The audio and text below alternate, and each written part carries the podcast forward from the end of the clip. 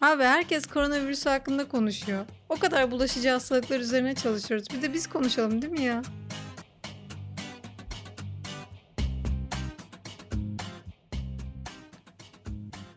Koronavirüs üzerine yazılıp çizilen içerik sayısı son bir ayda patlama yaptı.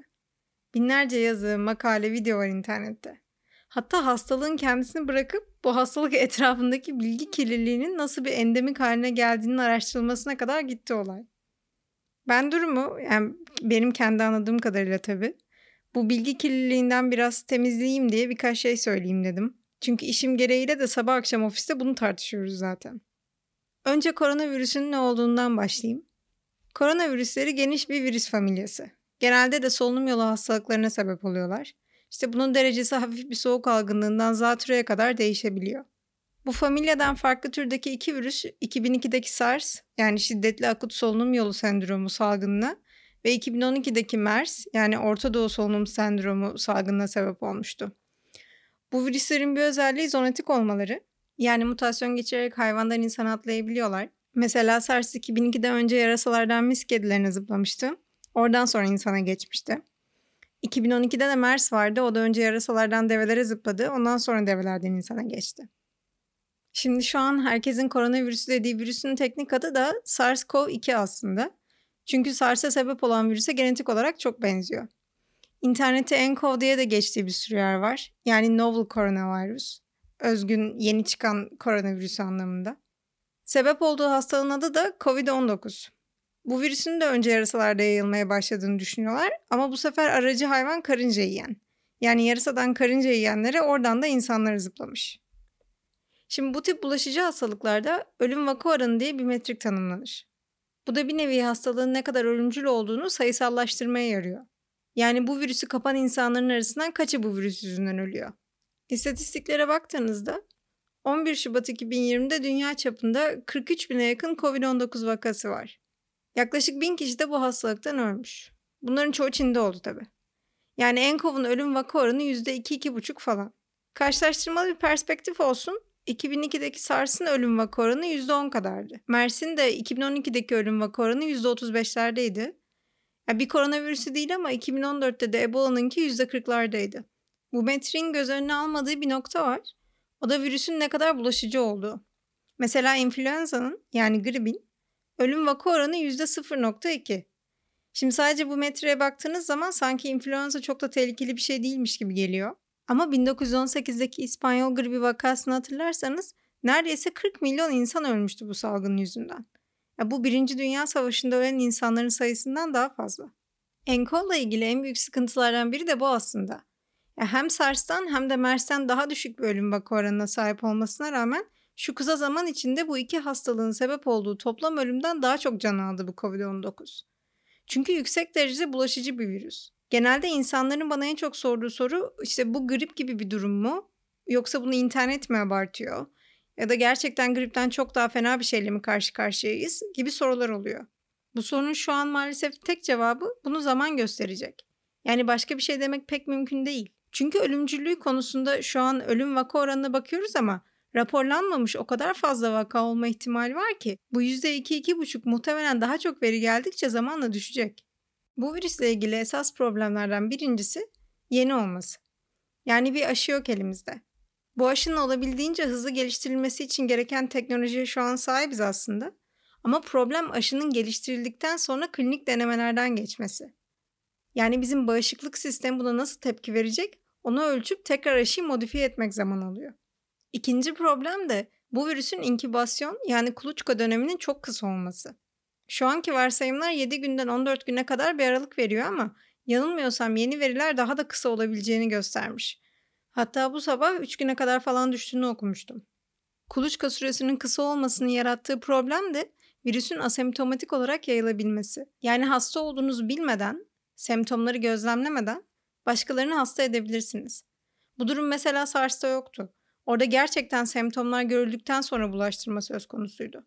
Haliyle kimi popülasyondan çıkarıp karantinaya alacağınıza karar vermek çok daha kolaydı. Burada durum böyle değil. Tabii virüs çok yeni olduğu için herhangi bir tedavi de henüz geliştirilemedi. Viral bir hastalık olduğundan dolayı genelde SARS ve Ebola'nın tedavisinde kullanılan antiviral ilaçlar veriliyor şu anda. Buna ek olarak da destekleyici tedaviler var. Ama onlar daha çok semptomları tedavi etmeye yönelik. İşte ateş düşürücü veya Tylenol falan veriyorlar. Peki bu tip bir virüs nasıl ölüme sebep olabilir?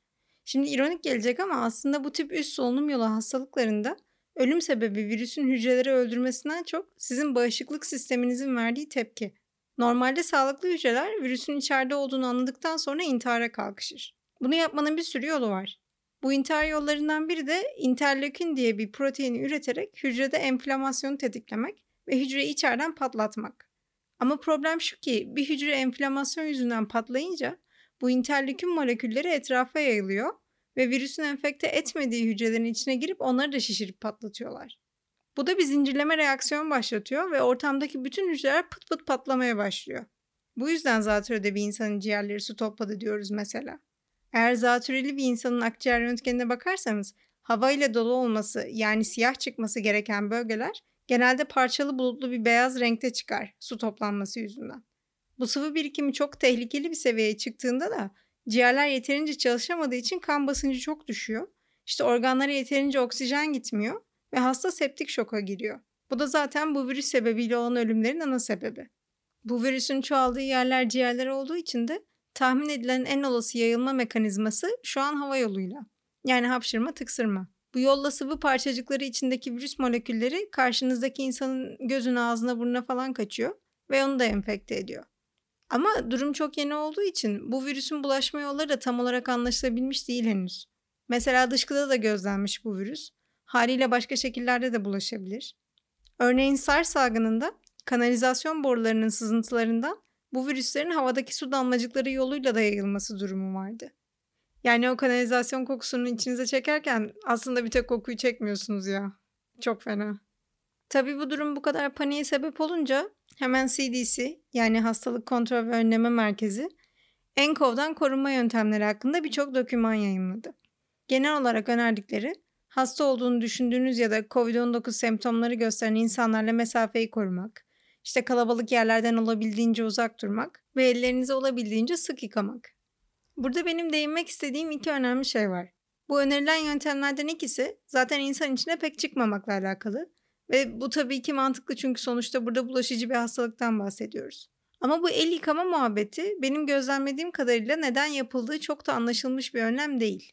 Mesela aynı şekilde insanlar neden yüz maskesi takılmasının önerilmediğini de anlamış değiller. Önce şu yüz maskesi işiyle başlayalım. Bu yüz maskesi olayı yararından çok zararı olan bir şey. Çünkü insanları acayip strese sokuyor. Özellikle neden Japonya'da ve Çin'de bu kültürün geliştiğini bilmezseniz daha fena. Geçen gün eve giderken finikülere bindim. İşte küçük bir kabinin içinde bir İsviçreli, bir Asyalı, bir de Türk. o da ben. Asyalı olan adam da bu yüz maskelerinden var. Allah'ım o havadaki gerginliği, sessizliği, o stresi görmeniz, hissetmeniz lazım. Çok büyük bir gerilim yani. Ama muhtemelen adam bunu enkov yüzünden falan yapmıyor. Bu Doğu Asya kültüründe yüz maskesi takma olayının hikayesi çok çok daha geriye dayanan bir şey. Zaten bu hava yoluyla yayılan virüsler için yüz maskesinin çok da bir koruyucu özelliği yok.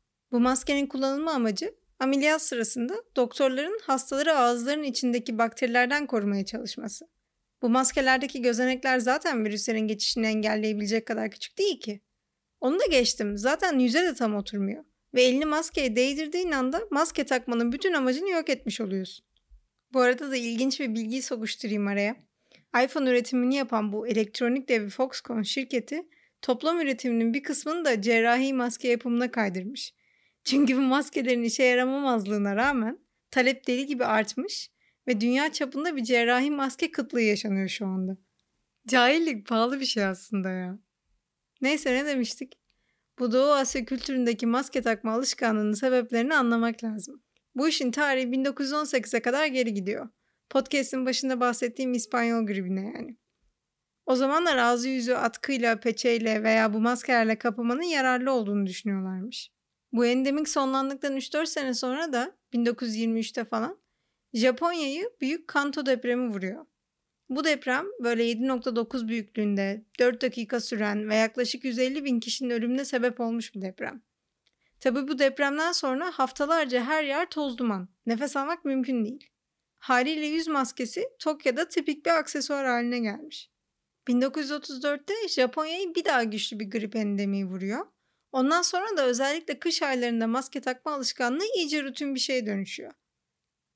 Şimdi bu konuyu biraz da Japon kültürünün nezaket kavramına olan takıntısı çerçevesinde anlamaya çalışmak lazım. Bu insanların bu maskeyi takmasındaki amaç sağlıklı olup da virüsten korunmak değil. Hani olur da kazara hapşırırsam karşımdakine ayıp olmasın, ona bir şeyler bulaştırmayayım babında bir sosyal nezaket göstergesi. Sonra bir de üstüne 1950'de Japonya 2. Dünya Savaşı'ndan sonra iyice endüstrileşince hava kirliliğinin artması durumu var. Buna ek olarak bir de aynı dönemde endüstrileşme yüzünden bol polenli birkaç bitki türü Japonya'da acayip büyüyor ve bahar nezlesi diye bilinen bir polen alerjisi problemine sebep oluyor. Yani bütün bunlardan sonra bu maske takma meselesi çok rutin bir hale geliyor. Çin ve Kore gibi komşu ülkeler de hava kirliliğinden ötürü Japonlardan görüp aynı maske alışkanlığını ediniyorlar. Sonuç olarak maske takan bir Asyalı görürseniz korkmayın yani. Muhtemelen onlar da üzerinden 100 sene geçtikten sonra neden bu alışkanlığa sahip olduklarını çoktan unutmuş durumdalar.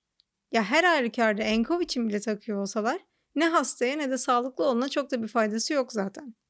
Şimdi gelelim el yıkama meselesine. Sabun kullanmanın amacı yağdan oluşan hücre zarını parçalamaktır. Bugünlük kullandığımız sabunlar da bu yüzden bakterileri ve mantarları öldürmekte işe yarar zaten. Ama sabunla virüsü öldürmek gibi bir şey söz konusu değil. Çünkü virüs zaten canlı bir şey değil.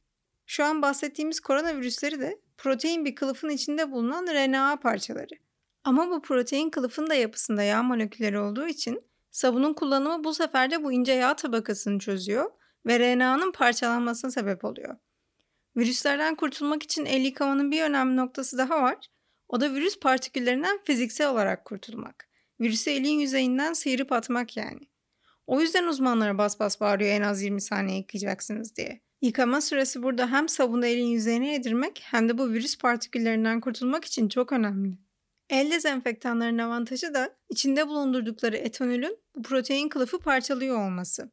Yani el yıkamanın mümkün olmadığı noktada onlar da kullanılabilir.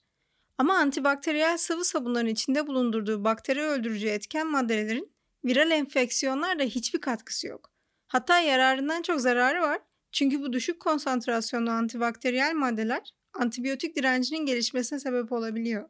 Bu hijyen mevzusunu biz tarihsel olarak hep bakteriyel enfeksiyonlarla özdeşleştirdiğimiz için virüslerde de aynı şey olacakmış gibi düşünüyoruz ama iki durumda da el yıkamak faydalı olsa da faydalı olma mekanizmaları farklı. Son olarak da eklemek lazım. Yani karantinaya almak, el yıkamak, işte kalabalık etkinliklerden uzak durmak. Bunlar virüsü kontrol altında tutmak için denenebilecek şeyler. Ama bu virüsün asemptomatik olarak bulaşması ve kuluçka süresinin kısalığı bu tip önlemleri ne kadar başarılı kılar hakikaten bilmiyorum. O yüzden bir aşı bulunana kadar görüşmemek üzere arkadaşlar.